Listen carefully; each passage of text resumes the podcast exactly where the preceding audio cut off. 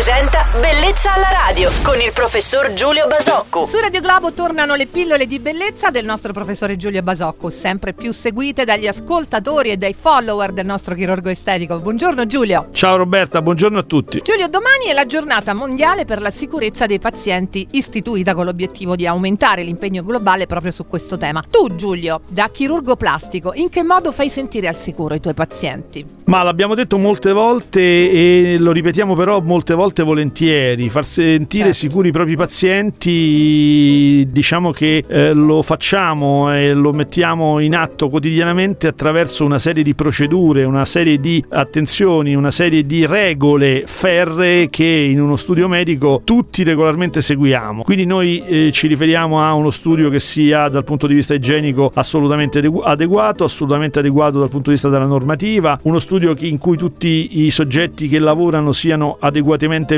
vestiti, preparati e eh, sempre eh, nel rispetto della massima sterilità quando si fa una procedura medica o quando si fa una visita, che questo, a questo percorso corrisponda poi un percorso chirurgico in una struttura che sia assolutamente adeguata dal punto di vista chirurgico con le giuste attrezzature, con la giusta tradizione, con una, una serie di presidi, una serie di regole che garantiscano al paziente una sicurezza totale. E allora grazie Giulio per averci raccontato come svolgi in sicurezza il tuo lavoro con i pazienti, con serietà e immensa professionalità. Buon weekend al nostro chirurgo estetico Giulio Basoccu e a domenica su Radio Globo. Ciao Roberta e buon weekend, ci vediamo domenica mattina. Bellezza alla radio.